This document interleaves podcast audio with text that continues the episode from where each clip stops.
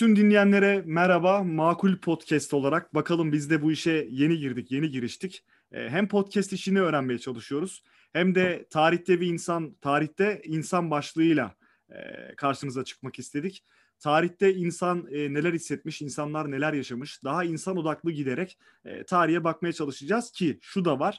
Biz akademik bir dille e, yaklaşmıyoruz olaya. Zaten bu bizim e, harcımızda değil aslına bakarsan. Çünkü e, öğrenmeye çalışıyoruz, gelişmeye çalışıyoruz. Bir gün inşallah akademik bir dille anlatabileceğimiz e, bilgi birikimine de ulaşırız. En azından bir yola çıktık. Akademik bir dil e, ya da akademik bir bilgi birikimiyle e, finalde sonuçlanması temennisiyle başladık bu işe. Bu arada ben Uğur Acar, e, ben Radyo Gol'de radyo programcısıyım. Hafta içi her gün sabahları program yapıyorum radyoda. E, karşımda da Ömer Tekin var. E, sevgili Ömer de Dumlupınar Üniversitesi'nde şu an e, yüksek lisans yapıyorsun değil mi Ömer? Evet, evet abi. E, 2019 yılında siyaset bilim ve kamu yönetimini bitirdim İstanbul'da. E, bir senedir de şu an Dumlupınar Üniversitesi'nde yüksek lisansımı yapmaktayım Türkiye Cumhuriyeti tarihi alanında. Öncelikle programda hayırlı olsun. İnşallah güzel beklentilerimiz hayırlı olsun. var. Bakalım hep beraber göreceğiz, deneyeceğiz. Şimdi Birinci Dünya Savaşı'na giden süreci işleyelim istedik. Ee, Ömer'le beraber biz sevgili dinleyenler yaklaşık bir haftadan beri de önceki bilgilerimizle beraber e, hem bilgilerimizi güncelleyerek hem de bu kayda hazırlanmak için bir hazırlık süreci yaşadık. Birinci Dünya Savaşı'na giden süreci yani bize ilkokulda ya da lisede tarih kitaplarında anlatıldığı gibi değil. Hani işte savaşın sebepleri şunlar şunlar şunlar sonuçları bunlar bunlar bunlar deyip hadi Allah'a emanet ile finale e, gelmek istemedik. Biz daha çok dediğim gibi işin sosyokültürel tarafındayız, işin psikolojik tarafındayız, işin ekonomik e, kısmındayız. Bakalım yavaş yavaş inceleyeceğiz. Dinleyenlerle beraber hep beraber öğrenmeye çalışacağız ki bizim bu kayıtlarda da yanlışımız olabilir. Tarihe bakış açımızı herkes beğenecek değil, beğenmeyen dinleyenlerimiz olabilir. Geriye dönük e, bizi bu konuda uyarırlarsa da biz daha çok keyif alırız. Bunu da e, en baştan ilk programda, ilk kayıtta belirtmek istiyorum. Öyle değil mi Ömer? Yani şimdi illaki yanlışlarımız olacak bizim. Tabii ki abi zaten bizim bir iddiamız yok. Hani bir akademik ünvanımız yok veya bir yerde e, haber bülteni sunmuyoruz. Biz de dinleyenlerle beraber öğrenmek, arkadaşlık kurmak gerektiği yerde bu şekilde devam edeceğiz inşallah. Ya ki derdimiz de şu, e, konudan konuya atlıyoruz. Biraz uzattım farkındayım ama yani Çanakkale'de işte ne bileyim askerlerimiz yarım oşaf, işte öğlen yemeği yok. Ya ki 18 Mart Üniversitesi'nde bile hala e, üniversite yemekhanesinde 18 Mart günü anılsın diye böyle saçma sapan menüler falan filan koyuluyor çoğu üniversitede. Düşün üniversite demek ne demek? Maalesef e, kültür demek, üniversite demek ne demek, ne bileyim en iyi eğitimin verileceği yerler demek. Burada bile e, böyle safsatalara başvurulabiliyor. Biz bunları gördükten sonra da olayın özünü en azından kollarımızı sıvayıp dinleyenlerle beraber nedir ne değildir, gerçekler nedir e, bunu irdelemeye çalıştık. Şimdi Birinci Dünya Savaşı'na giden süreçle başlayalım Ömer. Birinci Dünya Savaşı'na giden süreci 5-6 maddeyle açıklamak aslında e, kolaya kaçmak gibi olmuyor mu? Yani derinine inmemiz gerekiyor ki derinine indiğimiz zaman da bu 50 yıllık 100 yıllık bir süreç değil 2-3 asırlık bir süreç gibi duruyor. Yani gri alan burada çok önemli. Gri alandaki bu griliği iyice netleştirmek gerekiyor ki renk uyumunu siyah ve beyaza getirmek gerekiyor ki e, daha doğru daha net bilgilere ulaşabilelim. Konuyla ilgili de o zaman 2-3 asır dedik madem Orta Çağ Avrupa'sına biraz gitmemiz gerekiyor. Öyle değil mi Ömer? Evet, evet abi. Geç orta çağ tarihinden almaya başlarsak hani birazcık daha anlaşılabileceğini düşünüyorum ben. Peki orta çağ Avrupa'sında yani o dönem kullanılan yani şunu soracağım ben sana. Orta çağ Avrupa'sında nasıl bir Avrupa e, görünümü mevcut sence senin araştırmalarına göre? Ya benim baktığım kadarıyla okumalarıma göre e, Orta Çağ dediğimiz dönem zaten bin yılı kapsayan bir dönem. Bizim bin yıl konuşmaya yetecek bir bilgimiz de yok şu an. Ancak geç Orta Çağ dönemine baktığımızda e, kilisenin sorgulanmaya başladığını görüyoruz. Bu dönemde işte mezhep savaşları cereyan edecek Avrupa'da. Ondan sonra hümanizma kavramı çıkacak. Bu hümanizma kavramı çok önemli. Özellikle bizim programımız için de önemli. Çünkü programımızın adı Tarihte İnsan Hümanizmada evet. insancılık anlamına gelmekte ancak e, ben hümanizmaya şöyle de bir değinmek istiyorum. Şimdi hümanizma dediğimiz zaman bizim aklımıza insancılık kavramı geliyor. Ancak biz bu kavramı biraz yanlış yorumluyoruz. Ben böyle düşünüyorum. Özellikle Rönesans Twitter'da sürecinden Özellikle Twitter'da değil mi? Yani hümanizm, hümanizm bizim baktığımız gibi değil aslında buradaki hümanizm kavramı. Burada anlatılan. Şöyle yani kilise e, Orta Çağ'da kilise merkezli bir yapı var. Yani o en başta merkezde kilise evet. onun etrafında şekilleniyor dünya. Daha din merkezi gidiyor. Rönesans döneminde aynen öyle. Rönesans döneminde düşünürler diyorlar ki o dönemin felsefecileri falan ondan sonra büyük düşünürler, mucitler bunların çoğunun e, tek bir merkezde toplandığını görüyoruz bu hümanizma kavramında. Merkeze insanı alalım diyorlar. Eğer bir sistem kuracaksak bunun merkezinde insan olmalı, din olmamalı. Çünkü kilise insanları o kadar yozlaştırmış ki o dönemde. Evet. İnsanlar artık kiliseden, dinden bıkmaya başlıyorlar. Ki bunun sonuçlarını e, ilerleyen dakikalarda konuşuruz diye düşünüyorum. Westfalia süreci var. 30 yıl savaşları. O dönemde mezhep... 30 yıl savaşları evet sen zaten değindin ben söyleyecektim. 30 yıl savaşlarıyla Hı-hı. çok fazla kan dökülüyor ve artık Avrupa halkları da bu kadar kanın dökülmesinden de bir yerden sonra e, ilallah ediyorlar yani. Doğru mu? Tabii ki, tabii ki ya kan, vahşet, dehşet bir ortam var baktığımız zaman o 30 yıl savaşlarının döneminde. Ve 30 yıl savaşlarına madem 30 yıl savaşlarına değindik e, bunun Birinci Dünya Savaşı'yla da e, paralellik gösterdiği yerler var. Bunlar nedir dersek e, sivil halka yönelik saldırılar başlıyor. Köyler, kasabalar, beldeler işte o dönemin yerleşimleri. Çünkü genel olarak bir tanımsal bir hayat var o dönemin Avrupa'sında. İşte hümanizma kavramı bu açıdan ele alınırsa e, biz 30 yıl savaşlarını ve ondan sonra gelişecek süreci daha iyi anlayabileceğimizi ben düşünüyorum açıkçası. Hı hı. Ben şuna da getireceğim konuyu. 30 yıl savaşlarından sonra işte hümanizme kavramı gelişiyor. Orta Çağ Avrupa'sında özellikle geç dönem Orta Çağ Avrupa'sında ve Waterloo'ya giden bir süreç var aslında. Hı hı. Waterloo Savaşı'nda biliyorsun ki Napolyon Bonaparte e, ne bileyim Avrupa'yı dize getirmiş bir komutan. Çok önemli bir lider ama Waterloo'da durduruluyor. Yani o gün e, Belçika evet. Waterloo'da durdurulmasa Napolyon Bonaparte belki de Birinci Dünya Savaşı'na giden süreç çok daha farklı seyredecekti. Belki de savaş olmayacaktı. Çok mu e, kesin bir hüküm olur? Çok mu abartılı bir yorum olur sence? Yani şöyle hocalarımızdan duyduğumuz kadarıyla belkilerle, keşkelerle tarih olmaz. Ya tarih dediğimiz alan bilimsel bir alandır. Böyle yaklaşmak lazım. Ama senin sorduğun soruyu eminim ki herkes kendine soruyordur. Kimi diyordur Timur Çin seferine gidebilseydi başka olacaktı veya Fatih Sultan Mehmet o Toronto seferine gidebilseydi dünya tarihi bambaşka olacaktı gibi. Senin Hı-hı. soruna da ben bu açıdan yaklaşmak istiyorum abi. Hı-hı. Dediğin gibi e, Fransız ihtilalinden sonra özellikle e, Napolyon'un ordularının Avrupa'da dehşet saçtığını görebiliyoruz. Ya ben Ancak şurada sözünü keseceğim Ömer. Çok özür dilerim. Ee, neden ben Waterloo Savaşı'na e, dikkat çekmek istedim? Eğer o gün Waterloo'dan 3 e, puanla ayrılsaydı Napolyon Bonaparte, biraz da futbol tabiriyle konuşalım. Tek güç merkezi olacaktı Fransa. Ve tek güç merkezi olduğu için de belki de e, böyle kutuplaşmalar da e, gerçekleşmeyecekti. Yani anlatabiliyor muyum demek istediğimi? Tek güç merkezi olan bir Avrupa'da e, anladım, belki anladım. de herkes Fransa'ya boyun eğmiş durumda olacaktı. Birinci Dünya Savaşı bile e, gerçekleşmeyecekti diye ben kendi çapımca bakmaya çalıştım olaya. Ya aslında e, ittifak kuran devletlere baktığımız zaman Napolyon'a karşı bunlar normal şartlarda bir araya gelecek devletler değil. Hı hı. Bakıyorlar e, süreç senin dediğin minvalde gidecek. Bunlar bir ittifak hazırlığına giriyorlar ve Napolyon ordularını Waterloo'da durduruyorlar. Bundan sonra zaten biz Napolyon'un tarih sahnesinden çekildiğini göreceğiz. Ve akabinde çok önemli bir nokta var Viyana Kongresi. Hı. Ama istersen abi birazcık daha toparlayalım. Westfalyan süreci anlattıktan sonra Tabii. kronolojik olarak e, Viyana Kongresi'ne bir ilerleyen dakikalarda uzun uzun değinelim isterim. Tabii şimdi zaten Waterloo ile ilgili benim sorularım da bitti aslında. Ee, yavaş yavaş da şuna geçelim. Yani 1776 yılına baktığımız zaman bizim seninle araştırmalarımızda Amerikalıların bağımsızlık süreci e, karşımıza çıkıyor. Yani 13 koloni bir araya gelerek İngilizlere isyan bayrağını açıyorlar. Amerika da bir güç e, noktası olarak, güç merkezi olarak orada beliriyor aslında Ömer.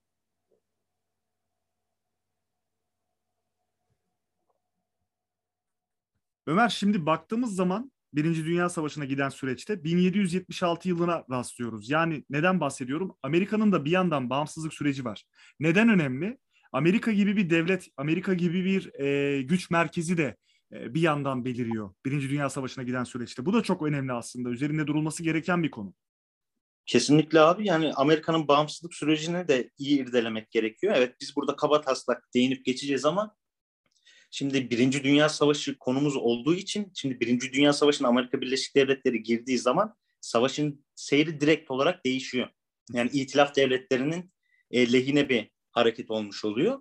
Şimdi Amerika'nın bağımsızlığı 1776 yılında gerçekleşiyor. Daha doğrusu bağımsızlık bildirgesini imzalıyorlar. Hı hı. Bu bildirgeyi imza atan isimler de ilginç. Benjamin Franklin, e, George Washington, e, John Adams gibi isimler var bunların arasında. Sam Adams da var mesela benim notlarımın arasında. Evet, evet, evet. Sam, Sam Adams da var. Sam Adams biraz da hani komitacı diye hmm. tabir edebileceğim. Aynı Bunların... zamanda John Adams da. John Adams'la Sam Adams soyadları aynı. Akrabalar diye anımsıyorum. Yani Akraba mıymış? Aa bunu ilk kez Akrabalar diye biliyorum ama onu ayrıca bakmak lazım tabii. Tabii bir bakmak Bu, lazım. Diye bir tane dizi vardı. Orada görmüştüm. Ha, dizinin akraba... adı neydi? Anlayamadım dizinin adını. Sons of Liberty diye. Özgürlük As- Evet evet hatırlıyorum. Ben de bir, birkaç bölüm izlemiştim. Onu da tavsiye edelim buradan. Hı-hı. Konuya ilgili olanlar için. Şimdi e, Ömer'cim yani baktığım zaman e, Amerika'nın işte bağımsızlığını kazanması, bağımsızlık bildirgesini yayınlaması, savaşa giden süreçte önemli bir güç merkezi haline gelmesi önemli. Akabinde devam eden olaylara baktığımızda e, Fransız ihtilali karşımıza çıkıyor. Fransız devrimi de sanayi devrimiyle beraber sanayi devrimine de değineceğiz. Ama Fransız Hı-hı. devrimi de işte e, burada çok önem arz ediyor. Neden? İşte ne bileyim yani birçok şeyin başı aslında Fransız devrimi. Ulusçuluk mu dersin, anarşi düzeni mi dersin, isyan mı dersin ne dersen de artık yani. Evet, evet. Ya şimdi Fransız ihtilali dünya tarihini değiştiren bir olay. Yani bırak bir dünya savaşına giden süreci incelemeyi dünya tarihini değiştiren bir olay. Dediğin gibi bu dönem içerisinde anarşi var. Zaten ulusçuluk akımı, milliyetçilik akımı dediğimiz kavmiyetçilik kavramı e, Fransız ihtilaliyle birlikte doğuyor. Şimdi, Şimdi Robespierre Frans... dediğimiz adam, Robespierre dediğimiz adam devrimden sonra ortaya çıkıyor. Doğru mudur? Devrimden sonra yani bir hocamız vardı. Hocamızın deyimiyle terör yönetiminin baş mimarı. Tırnak hani, içerisinde böyle bir adam. Evet, Robespierre. haksızlıklardan, adaletsizliklerden dolayı doğan bir devrim.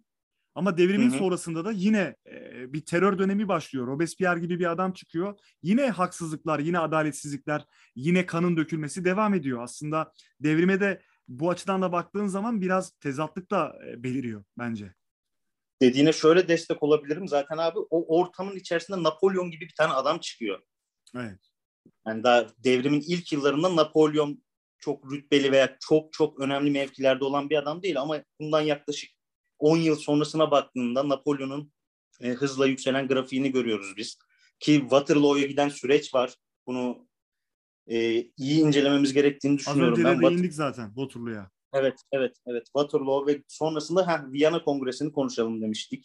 Çünkü Hı-hı. Birinci Dünya Savaşı'na giden süreçte Viyana Kongresi çok ama çok önemli. Ne Benim nacizane...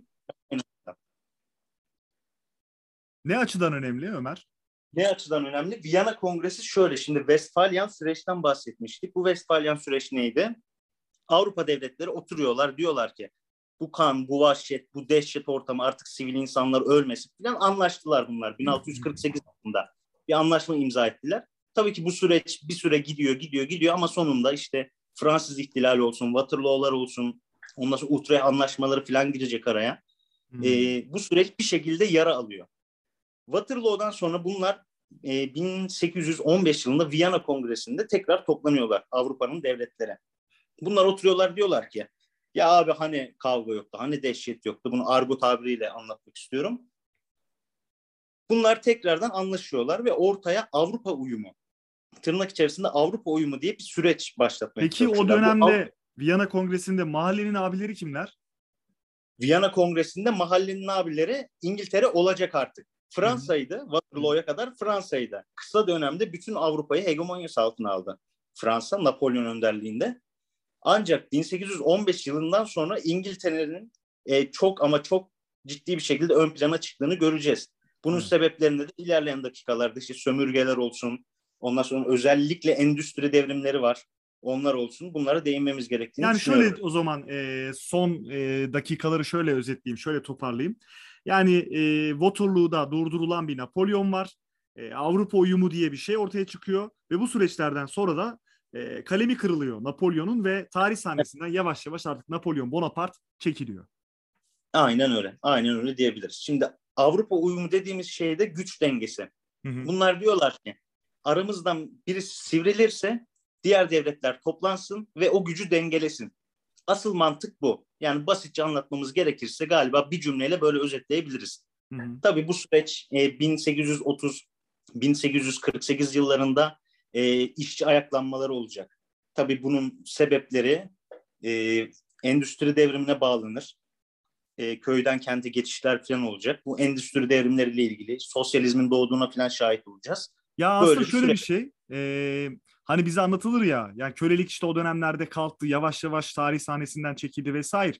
Bu aslında e, insanlıkla açıklanabilecek bir durum değil. Yani sömürge kuran devletler, sömürgeler üzerinde güç oluşturan devletler aslında e, sanayi devrimiyle de birlikte e, ucuz insan gücü için e, köylerden Hı-hı. kente göçü zorluyor ya da bu bu şekilde politikalar e, belirliyorlar kendilerine. Yani burada yine baktığımızda kölelik aslında insaniyetten dolayı kalkmıyor. Yine para için kalkıyor. Yine e, emeller için kalkıyor aslına bakarsan. Ya kölelik kalkıyor da kölelik Avrupa toplumları için kalkıyor. Avrupa toplumlarında yaşayan insanlar artık köle olmuyor. Afrika'dan Ama... getirilen, Uzak Asya'dan, Doğu Asya'dan getirilen Afrika'dan. insanlar evet, kesinlikle oradan gelen insanlar Afrika'dan dediğimiz gibi bunlar köle olarak kullanılmaya başlıyor ve çok acı sonuçları doğacak maalesef. Hı hı. Yani şöyle bir de baktığımız zaman e, az önce mahallenin abilerinden bahsetmiştik. Waterloo'ya kadar Fransa mahallenin abisi. Endüstri devriminden sonra özellikle İngiltere artık mahallenin yeni abisi. Herkes e, yani yeni Yusuf Miroğlu yasalarını İngiltere belirliyor. Doğru mudur? Evet, evet doğru doğru. Şimdi endüstri devrimlerine kısaca bir göz atmamız gerekirse bu endüstri devrimi dediğimiz, sanayi devrimi dediğimiz süreç İngiltere'de başlayacak. Ee, bunun da James Watt olması lazım. Yanlış da telaffuz ediyor olabilirim. Ee, buharlı buharlı makineyi icadıyla başlatırlar bu sürece. Yani sanayi devrimin dört parçada ele alırlar. İşte bugün sanayi 4.0 dediğimiz olaya kadar giden süreç. Hı hı. İngiltere'de başlayınca artık İngiltere bir şekilde makası açmaya başlıyor. Zaten sömürgeleri var. Ciddi oranda sömürgeleri var.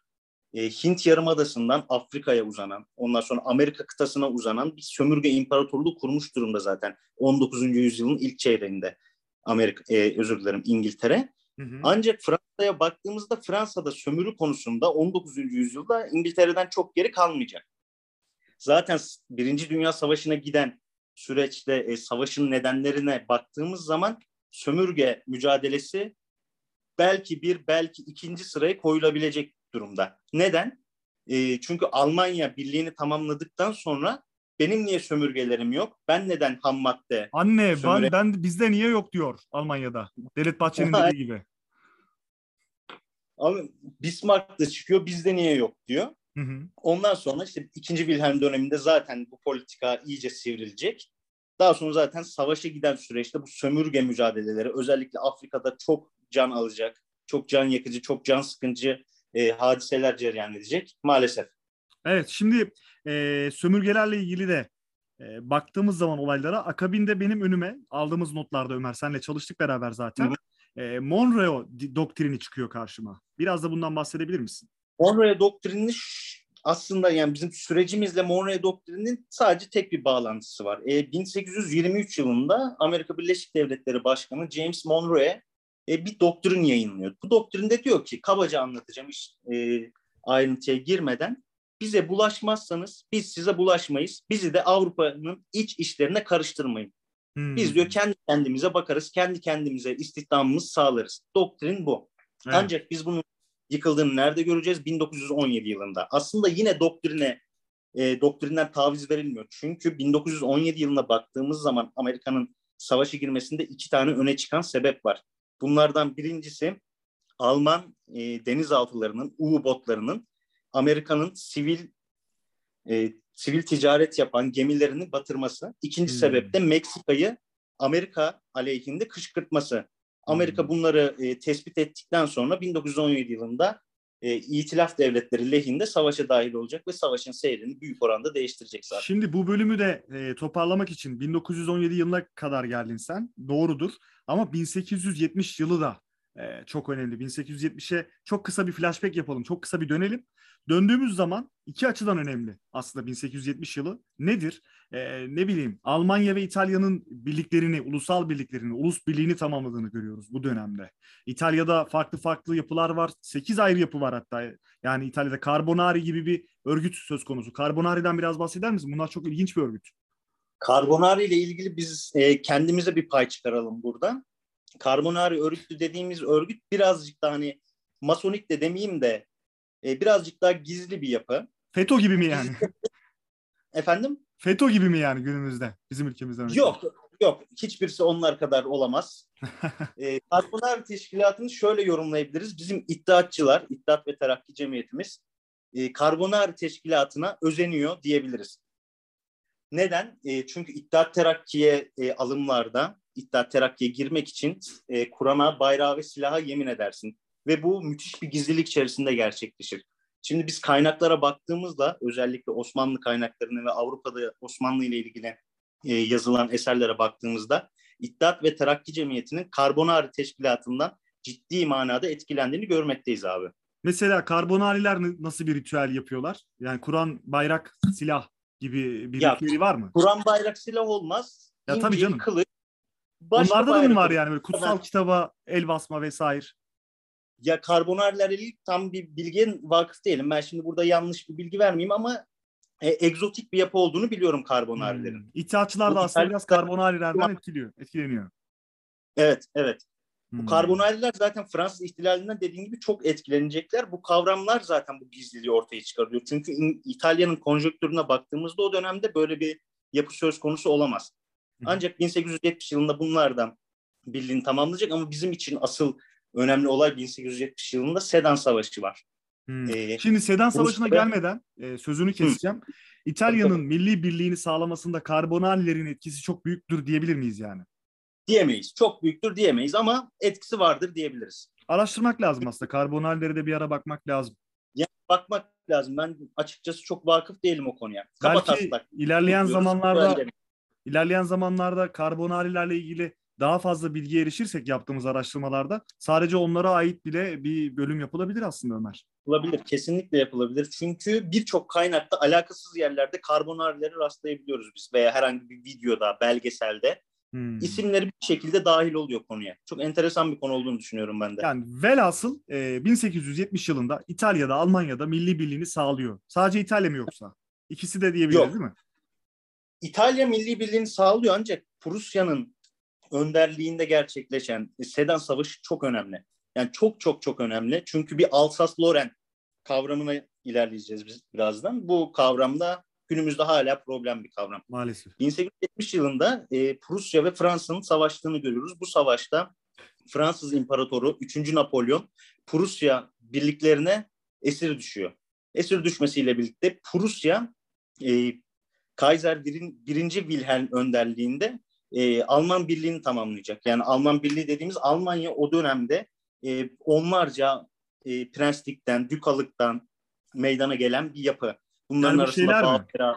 Sen birazdan değineceksin galiba. Ben de araya girip parazit yapmayayım ama tahminimce bahsettiğin e, isimler Saksonya, Westfalia gibi prensliklerden bahsediyorsun. Doğru mu? Evet. Frankfurt, Oldenburg bu onlarca yani dediğimiz gibi aslında hepimizin kulak aşinalığı oldu ama ne olduğunu bir türlü çözemediğimiz bir konu bu. Kutsal Aynen. Roma İmparatorluğundan kalan miras. Çok Hı-hı. enteresan burası da. Hı Velhasıl kelam toparlayacak olursam bu 1870 yılını Sedan Savaşı'nı Prusya kazandıktan sonra Almanya birliğini tamamlıyor. Prusya merkezli e, bir merkezileşme olduğunu görüyoruz. Burada iki isim çok önemli. Birincisi İmparator 1. Wilhelm, ikincisi Otto von Bismarck. Şimdi hmm. Bismarck'ın özelinde de ben durmayı düşünüyorum. Sen de uygun görürsen abi. Kesinlikle durmalıyız. Otto von Bismarck çok önemli. Otto von yani çok çok çok önemli bir isim. Çünkü e, savaşın kazanılmasında ve Almanya'nın sivrilmesinde o dönemki Avrupa'da e, birinci Wilhelm'den daha çok e, öneme sahip diyebiliriz. Yani İkinci Dünya Savaşı'nda bile Otto von Bismarck'ın etkisini görüyoruz şu anlamda. Evet, Direkt ruhen evet. ya da bedenen değil ama e, Alman savaş gemisinin ismi Otto von Bismarck oluyor ki o savaş gemisi de İkinci Dünya Savaşı'nda çok önemli işler yapıyor. Doğru mu? Evet. Ben batırılıyor diye biliyorum hatta. İkinci Tabii Dünya Savaşı'nda. batırılıyor. Evet. evet yani e, baktığımız zaman e, 1870 yılı önemli. Sedan Savaşı, Alsas-Loren kömür havzası burada çok önem arz ediyor. E, Sedan Savaşı'nda Almanlar e, durduruyorlar. Daha doğrusu Fransızları yeniyorlar Alsace-Lorraine'de. Doğru mudur? Ve Otto von. Bismarck, Wilhelm gibi isimler ortaya çıkıyor ve bu isimler önderliğinde de Almanya milli birliğini sağlıyor. Şimdi e, İtalya'da da tabii örnekler vardır. Sadece bunu isimler üzerinden ya da askeri bir e, kavramla bakmamak lazım. İşin edebi kısmı da var aslında milli birliğin sağlanmasında. Ya da ne bileyim e, şiirsel kısmı da var. Baktığımızda Almanya'da Goethe gibi isimler var edebiyatta. Herder var tarih alanında. Wagner var. Kendisi besteci ama e, milli söylemlerin e, daha çok ön planda olduğu e, metinlerle ya da yazılarla orada e, milli birliğin sağlanmasında bu insanların da etkisi, önemi çok büyük. Alman halkında, Alman ulusunda ve Bismarck da böyle bir ortamda aslında ortaya çıkıyor. Yani birçok parametre bir araya gelince Alman milli birliği de sağlanmış oluyor Ömerciğim. Kesinlikle, kesinlikle ben Alsace-Lorraine üzerinde de biraz durmak istiyorum abi. Tabii. E, Alsace-Lorraine çok önemli bir konu ki kendisine Birinci Dünya Savaşı'nda direkt olarak etkili göreceğiz Alsace-Lorraine bölgesini ve İkinci Dünya Savaşı'nda da bu mücadele devam edecek. Şimdi Alsace-Lorraine iki açıdan önemli. Bir tanesi madden, bir diğeri de manen. Şimdi madden dediğimiz alan e, Alsace-Lorraine bölgesinde müthiş derecede kömür havzaları var. Müthiş derecede maden yatakları var. İki devlet de e, bu bölgeye sahip olmak istiyor. Birinci sebep bu. İkincisi ise Alsace-Lorraine bö- dediğimiz bölge ırksal olarak, kavmiyet olarak Alman bir bölge. Hı hı. Ancak kültürel olarak Fransızların etkisinde kalmış yıllardır ve e, dilleri bile Fransızca, Alman olmalarına rağmen Fransızca konuşuyorlar. Burası böyle sıkıntılı bir alan. Bunu zaten Birinci Dünya Savaşı'nın başlama sebeplerinden birisi olarak söyleyebiliriz net olarak. Çünkü Fransa burayı istiyor. İkinci Dünya Savaşı'nda da göreceğiz hatta burayı. Evet, evet. Bir ara hatta e, Alsas-Lorraine Cumhuriyeti e, sol bir cumhuriyet kuruluyor biliyor musun? Komünizm odaklı. Bu da mesela ben yaptığım araştırmalarda önüme çıkmıştı. Kısa bir süre Hı. e, hüküm sürüyor yani. Öyle ayrı bir bağımsız bir devlet kuruluyor orada. O da çok ilginç mesela. Evet, evet. Yani o da üzerinde ayrı bir konuşulması gereken Aynen bir öyle. konu. Aynen öyle. Şimdi devam edelim. Ee, nerede kalmıştık? 1870 yılından bahsettik. Almanların ve İtalyanların milli birliğini sağlaması e, parça pinçik e, durumdan daha e, tek merkezli, tek merkez e, güce erişmiş iki ülke görüyoruz.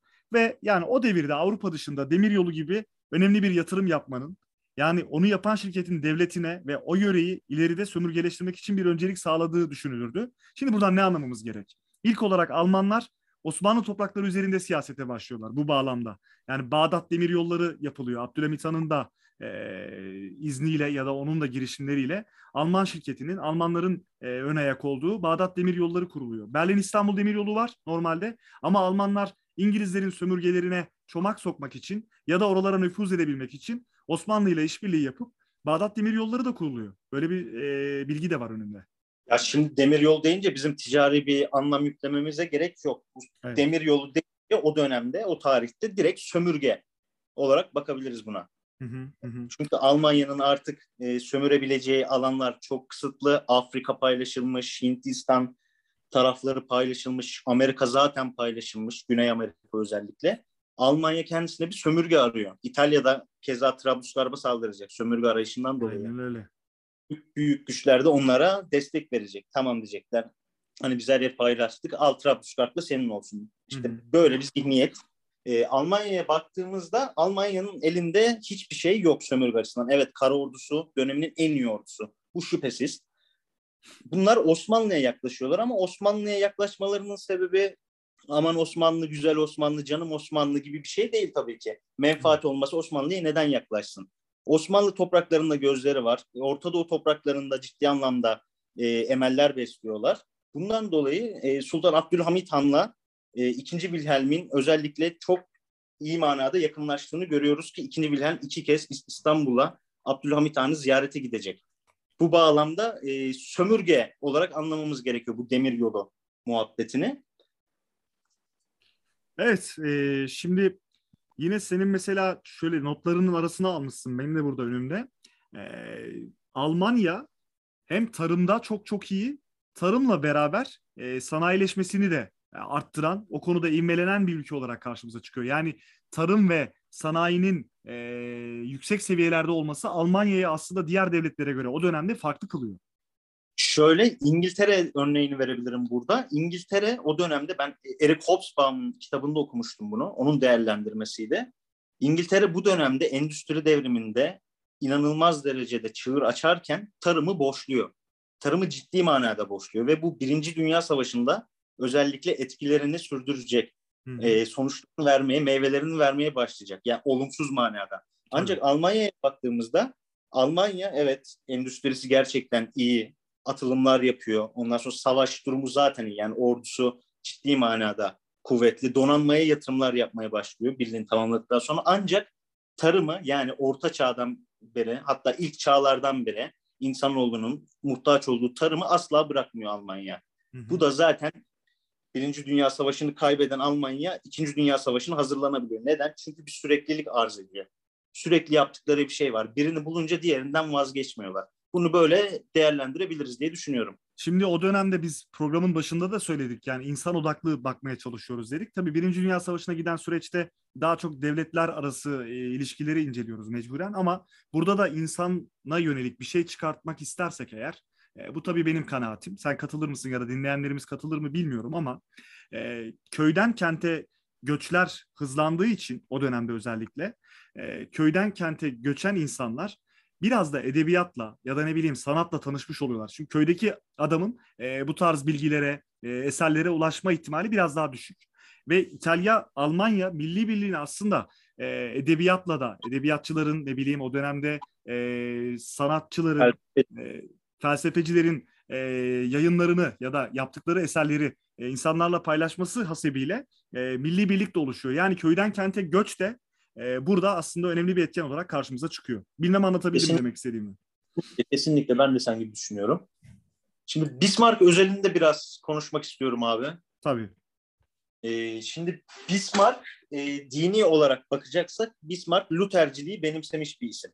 Şimdi dış politikada güçler döngesi, dengesine önem veren bir çizgide siyaset yapmaya başlıyor Bismarck ilk yıllarında yani Almanya Birliği'ni sağladıktan sonraki ilk yıllarında. Ancak zamanla tutucu bir hal aldığını görüyoruz ve birinci Wilhelm'e karşı e, isyanlar başlayınca Bismarck radikal bir şekilde meclis feshedecek.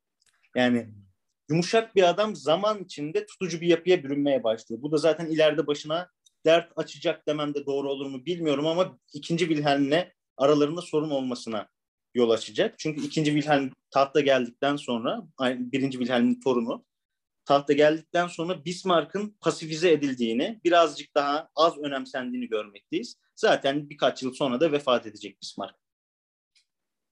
Evet, şimdi e, Bismarck'la ilgili e, bilgilere baktığım zaman Amerika Birleşik Devletleri'nin Kanada sınırı boyunca uzanan Kuzey Dakota eyaletinin başkentinin adı da Bismarck'mış bu arada. Bu da ilginç bir bilgi olarak evet, evet. Kuzey Dakota ile ilgili bir ilginç bir birazcık da hani ciddiyetten uzaklaşmak adına e, Kuzey Dakota ile ilgili bir sahne vardı. Galiba Deli Yürek Bumerang Cehennemi. Herkesin bildiği dizi. Sen de sağlam bir yolcuymuşsun ben gibi. orada orada bir sahne vardı. E, Kuzey Dakotolu bir adam Hizbullahçı kılığında senelerce e, o bölgede insanlara dini bilgiler falan veriyor. Daha sonra bu adamın e, halbuki Müslüman olmadığı, takiyeci olduğu ve aslında Kuzey Dakotolu olduğu ortaya çıkıyor. Kuzey Dakota deyince aklıma bu geldi benim açıkçası. Yani Orada Kuzey... o, e, o bölgenin o bölgenin insanları özellikle 80'li ve 90'lı yıllarda Türkiye'ye istihbarat faaliyetleri için çok geliyorlarmış Kuzey Dakota. Hmm. Bu da yani böyle. Şey, yörenin insanına da benziyor sanki fiziksel olarak. Çok benziyorlar. Zaten e, dağlık alan diye biliyorum. Bu konuda yanılıyor da olabilirim ama bundan bir süre önce bakmıştım Kuzey Dakota neresi diye o sahneden merak edip. Orası da dağlık bir alan. Hani coğrafi olarak, yaşayış tarzı olarak ve ilginç bir şekilde yüz simaları da ciddi manada benziyor. Hmm. Yani Orta Doğu insanı ile Kuzey Dakota'da yaşayan insanları yan yana getirdiğinizde ciddi anlamda hani bu nasıl Amerikalı dersiniz. Anladım. Öyle değişik. Değişik bir coğrafya. Bu benzerlikten dolayı da ajanlık faaliyetleri için aslında Kuzey Dakotolu e, insan göndermiş. Filmde en azından. Filmden evet. bahsediyorum. Evet. Evet. Neyse. Yani 80-90'lı yıllarda bu gerçekleşmiş. Şimdi notlar arasında e, giden süreçte, Birinci Dünya Savaşı'na giden süreçte telaffuzu zor bir e, durum var. Yani neden bahsediyorum? Senin bundan bahsetmeni istiyorum biraz da aslında. Konuyu, konuyu da açmak istiyorum. Labelli Böök. Labelli, Labelli Böök. Doğru mu okudun evet. sence? Doğru. Ben yani doğru diye biliyorum. Nedir abi bu Labelli Böök? labelli bök dediğimizde aslında bizim altın çağ anlamamız lazım ama labelli bök e, oturmuş bir kavram olduğu için bu şekilde ele alalım istedim. Şimdi labelli bök yani altın çağ dediğimiz durum Sedan Savaşı'nın sonuçlanmasından yani 1871 yılından 1914 yılına kadar geçen süre. Avrupalılar e, bu bu döneme labelli bök demişler. Bütün Altın Avrupa çağ. için mi geçerli bu kavram? Labelli bök. Avrupa için Hmm. Bunlar e, 1815 Viyana Kongresi'nde demiştik ki Avrupa uyumu. Bu hmm. aslında hala devam devam ediyor. Evet Fransa ve Almanya savaşıyor ama hmm. bu bir dünya savaşına neden olacak boyutta değil. Çünkü güçleri dengeliyorlar bunlar bir şekilde. Avrupa'da hmm. ileri derecede diplomasi görüyoruz. Uluslararası ilişkilerin geliştiğini görüyoruz ayrıca. Şimdi Sedan Savaşı'ndan Birinci Dünya Savaşı'na geçer kadar olan döneme bu adamlar Altın Çağ ismini vermişler. Şimdi bu dönem iyimserliğin hakim olduğu, bölgesel barışın korunduğu, e, işte ha, o açıdan anladım. Öyle bir dönem. Şimdi ama şöyle de bir şey var. Bunlar o döneme altın çağ diyorlar ama bu Avrupa kıtası için geçerli. Avrupa için güzel olan gelişmeler perde arkasındaki e, sömürgeleşme, ezilen yerel halklar, ağır şartlar altında çalıştırılan işçiler gerçeğiyle maalesef hiç çelişmiyor. Yani şey diyebiliriz. Avrupalılar bu makyaj işini gerçekten güzel yapıyor. Eyvallah, eyvallah. Ya kölelikte de anlattık ya az önce işte. Tamamen makyaj aslına evet, bakarsan. Evet, evet Şimdi maalesef. Ömer e, şuraya geliyoruz. İsviçre'nin Lyon kentinde çekilen e, UEFA kuralları kuralları sonucunda bloklaşmalar gerçekleşiyor. Bloklara bakalım. A grubunda İngiltere, Fransa, Rusya ittifakını görüyoruz. Savaşa beraber giriyorlar ve B grubuna baktığımız zaman Almanya, Avusturya, Macaristan ve biz de üçüncü torbadan Osmanlı İmparatorluğu olarak, Osmanlı Devleti olarak e, bu ittifaka dahil, oldu, dahil oluyoruz B grubunda. Yani hı hı. E, bu ittifaklar otomasyon makinesiyle rastgele oluşmadı tabii elbette. Yani İsviçre'nin Lyon kentinde çekilen kurallar dedik. Titreşimli top falan değil yani buradaki mevzu. Dediğim gibi bunun gri alanları var. Bu bir süreç menfaatlerin e, çakışmasıyla gelişen bir durum. E, bu açıdan bakmak lazım. Dediğim gibi yani otomasyon makinesiyle e, gerçekleşen bir durum değil. Rastgele olmadı bu iş. Valla gri alanları siyah yapmaya çalışalım biz şu an. Tabii. Var. Almanya Birliği'ni tamamladıktan sonra Avusturya Macaristan'ı sorun olarak görmüyor. Şimdi Avusturya Macaristan'da Almanya'ya mahkum. Neden mahkum diye soracak olanlar olursa şimdi Rusların panslavizm diye bir e, ideolojisi, stratejisi veya siyasi yorumlanabilir. Bu, bunların böyle bir derdi var. Bunlar diyorlar ki Balkanlarda yani Osmanlı'yı da içine alan, Avusturya Macaristan'ı da ilgilendiren hatta Orta Avrupa'ya kadar gelip e, Alman İmparatorluğu'nda ilgilendiren bir siyaset bu. Bunlar panslavizmle birlikte Rusçuluğun, Slavizmin yayılmasını ideoloji ediniyorlar. Ayrıca dinsel açıdan bakarsak da Ortodoks halkları da Rusya'ya bağlama gibi bir düşünce var. Tabii, tabii ki. Dinsel bir ortak noktaları var. Evet. Hı hı. Avusturya Macaristan bundan dolayı Almanya'ya mahkum. Bunlar zaten doğal olarak, doğal ittifak olarak geçerler. Yani bu Almanya ve Avusturya Macaristan'ın ittifak olmasında şaşırılacak hiçbir şey yok. Ancak 1879 yılında bunlar ittifak ediyorlar. Üç yıl sonra da İtalya'nın bu birliğe katıldığını göreceğiz. Yani bizim ittifak devletleri, ittifak bloğu olarak adlandırdığımız ve 1914 yılında çıkan savaşta bir arada savaşan devletler birliğini 1882 yılında tamamlamış aslında. Hmm. Bu bilgi enteresan bir bilgi. Baktığımız zaman savaşa daha uzun savaşa daha uzun yıllar var. Hı hı. Ama sen 1882'de şimdiden artık yani savaşın geleceğini öngörebilir, öngörebiliyor o dönemin siyasetçileri, imparatorları ne dersek İnsan. diyelim artık. Anladım. Evet, e, şimdi konuya devam ettiğimiz zaman e, ittifaklardan, bloklaşmalardan bahsettik. Almanya, Hı-hı. Avusturya, Macaristan Rusya'nın saldırısıyla karşılaşırlarsa birbirlerini destekleyeceklerine dair de e, 1879 yılında sesim gitti bu arada ya. 1879 yılında e, ittifakla beyan ediyorlar bu durumu ve 3 yıl sonra da İtalya'nın katılımı, katılımıyla üçlü ittifak kuruluyor. Tabii sonradan İtalya ayrılacak, diğer tarafa geçecek, A grubuna geçecek ama e, böyle de bir durum var. E, Panis, Pans, Panslavizm e, politikasından bahsetmiştin Rusya'nın. Avusturya Balkanlardaki topraklarını kaybetmek istemiyor Rusya'ya karşı. Zaten doğal bir ittifak orada doğuyor Almanya ile Avusturya Almanya arasında baktığımız zaman. Evet Fransa ile Rusya 1890'lı yılların başlarında kendi aralarında yakınlaşarak Almanya Avusturya yakınlaşmasını dengelemeye çalışıyorlar. Rusya için Almanya eğer müttefik değilse kesinlikle ciddi bir tehdit ve bu durum Rusya'nın Fransa ile yakınlaşmasının önünü de açıyor ve bu iki devlet ittifak kurdukları takdirde Almanya'yı doğudan ve batıdan kıskaca alıyorlar Ömer. Ya bunu zaten e, Otto von Bismarck'ın sözü de var. O da bunun farkında, bu tehlikenin farkında. E, Almanya bir ova üzerinde kuruludur. İki cephede birden savaşırsa asla başarılı olamaz. Bu sözü zaten e, ilerleyen zamanlarda göreceğiz Birinci Dünya Savaşı'nda. Tam da Bismarck'ın dediği gibi bu olay gerçekleşecek ve Almanya ciddi bir hezimete uğrayacak. Şimdi evet. e, Fransa ve Rusya bu anlayış doğrultusunda üçlü ittifaka karşı ikili antante oluşturacak. Bu üçlü Hı-hı. ittifak dediğimiz şey zaten 1882 yılında kuruldu. Şimdi doğal olarak Fransa Rusya'ya yakınlaşmak mecburiyetinde. Çünkü Almanya'yı kıskaca almak zorundalar. E, bu durumda Fransa Rusya'nın müttefiki, İngiltere'nin dostu ve Almanya'nın komşusu olarak tarihinde hiç olmadığı kadar hassas bir durumda kalacak. Hı hı. E, Almanya donanmasını dünya denizlerine egemen olacak şekilde yenilemeyi temel amaç olarak kabul ediyor bu dönemde. Çünkü donanma olmadan İngilizlerle bir nevi de Fransızlarla mücadele etmesi ciddi anlamda zor. Bu rekabette İngiltere kamuoyunu ister istemez Alman karşıtı bir politikaya yöneltecek diyebiliriz.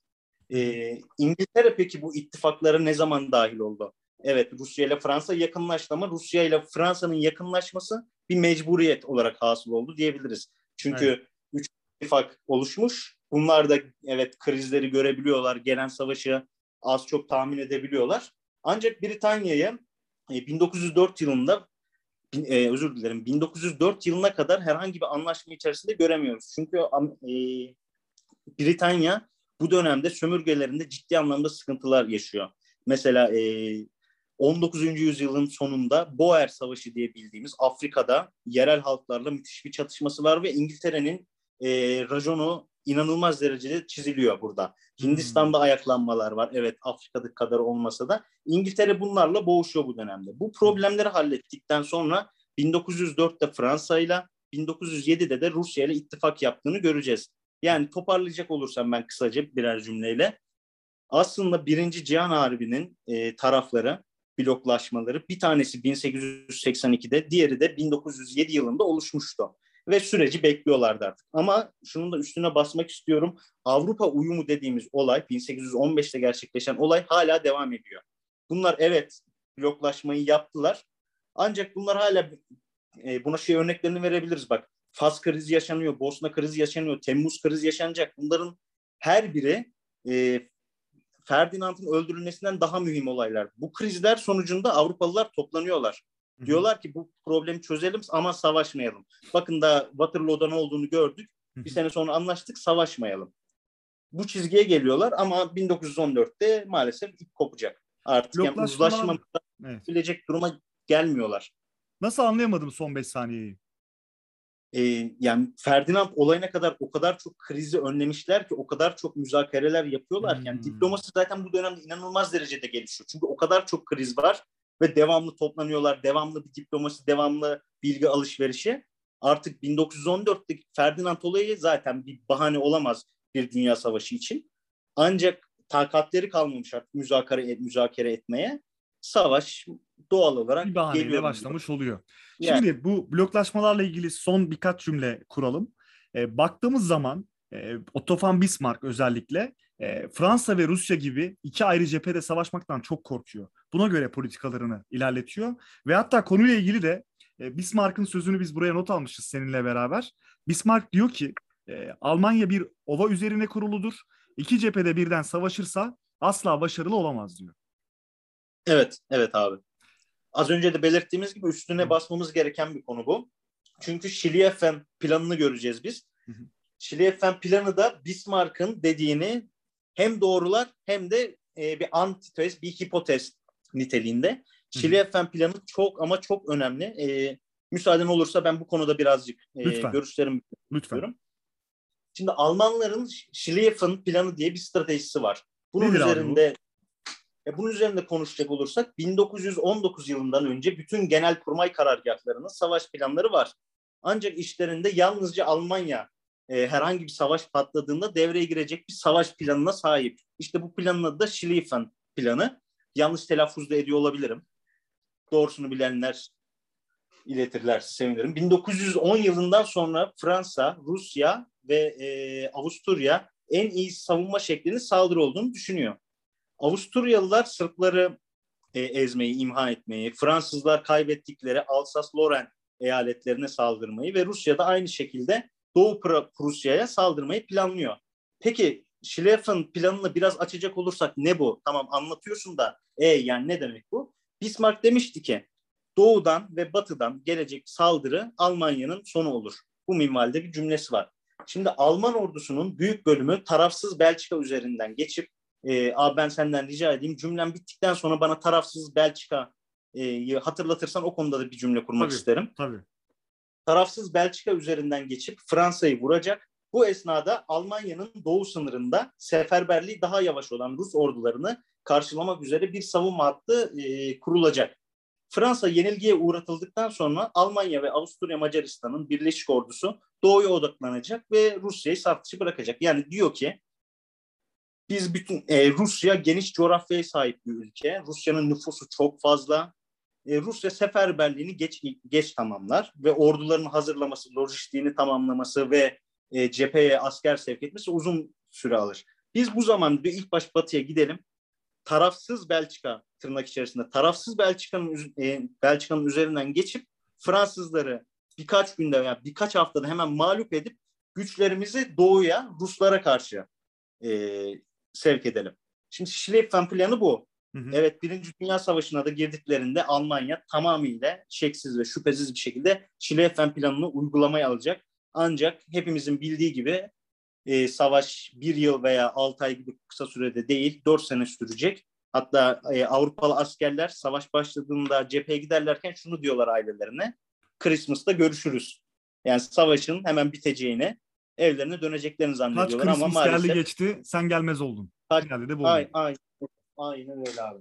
Şimdi Belçika'yı hatırlat demiştin bana. Ha, tarafsız Belçika, Belçika olayı da şöyle. Şimdi Almanlar Belçika ve Hollanda topraklarına girmek istiyorlar. Ancak Belçika ve Hollanda'nın hamisi İngiltere dersek yanlış bir cümle olmaz. Neden? Çünkü Manş Denizi'ni gözümüzün önünde getirdiğimiz zaman İngiltere'ye gelebilecek olası saldırılar için e, Hollanda ve Bel- Belçika'nın e, saf dışı bırakılması gerekiyor. Ancak Hollanda ve Belçika burada İngiltere'nin isteğiyle kalır, ona göre e, hareket ederse İngiltere kendine olan, gelebilecek olan saldırıları püskürteceğini düşünüyor. Şimdi Alman orduları Belçika'dan geçip Fransa'ya saldırınca ve Fransa senin müttefikin Belçika ve Hollanda'nın üzerinde senin hamiliğin söz konusu. İngiltere buna ciddi manada e, ters tepecek ve direkt olarak birliklerini harekete geçirecek zaten. Bu tarafsız Belçika olayında buna değinmek istedim.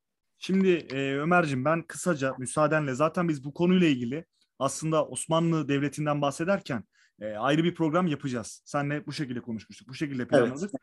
Ama Osmanlı da sonuçta e, açılan cepheler açısından bu bloklaşmalarda Birinci Dünya Savaşı'na giden süreçte önemli arz eden bir e, durum e, hı hı. pozisyonunda öyle söyleyeyim. Ve Abdülhamit'le başlayalım. Biraz ben kısa kısa konuya değineceğim müsaadenle. Şimdi Abdülhamit tabii, tabii. aslına bakarsan yani belgelere baktığımızda ya da tarihçilerin yorumlarına baktığımız zaman İngilizlere bir tık daha yakın gibi. E, Almanlarla ittifaktan ziyade. Ve Osmanlı bu savaşta masanın dışında kalamazdı gibi bir yorum da ortaya çıkıyor. Bu tabii sadece bir yorumdur. Katılanlar olur, katılmayanlar olabilir. E, programın başında da söylediğimiz gibi dinleyicilerimiz e, farklı yorum getirirlerse eğer biz de onların geri dönüşlerini duymaktan, e, dinlemekten keyif alırız. Ama Osmanlı aslında masadaki de masadaki yemek çünkü neden? Irak'ta hakim bir Osmanlı var. Ne bileyim Orta Doğu'da hakim bir Osmanlı var ve sömürgecilik faaliyetlerini de devam ettirmek istiyorlar. Sömürgecilik savaşı da devam ediyor ve Osmanlı masadaki yemek olduğu için de bu savaşta kaçamıyor. Ve sonrasında gelişen olaylar işte ne bileyim Goben, Breslav gemileri gidiyorlar işte Sevastopol'da, Odessa'da e, Rus e, karalarını, aynen Rus kıyılarını bombalıyorlar. Ve sonrasında zaten Osmanlı da Almanya ile Avusturya Macaristan'la e, ittifak haline geliyor ve savaşa dahil oluyor. Artık e, yavaş yavaş da sonuna geliyoruz bu, bu bizim kaydımızın. E, sonuçları e, senin çıkardığın sonuçlar vardı ya. Onlara biraz evet. e, değinebilir miyiz? Onlara değinelim. Yavaş yavaş da bitirelim. Ya abi dediğin gibi sonuca gelecek olursak birinci Cihan Harbi bir veliaht prens öldürüldü diye çıkmadı. Bu sadece fitili ateşleyen bir sebepti. E, bunun gibi hadiseler aslında yaşanmıştı. Bundan az önce bahsettik. Fas krizi, Bosna, Agadir, Temmuz krizi gibi. Evet Avrupa uyumu bunları önleyebildi ancak e, Ferdinand'ın öldürülmesi artık müzakereleri de sonlandırdı. Şimdi sanıyorum artık Birinci Dünya Savaşı'nın sebepleri arasında Almanya'nın İngiltere karşısında tehdit oluşturması, e, Alsas-Loren sorunu, Rusya'nın e, panslavizm politikası veya stratejisi, sömürge mücadeleleri vardır denildiği zaman bu sebepler daha anlaşılır hale gelecektir. Evet. Ee, eklemek sen- istediğim yani şu var. Osmanlı ile ilgili ben bir kez daha hatırlatma yapmak istiyorum dinleyenlerimize.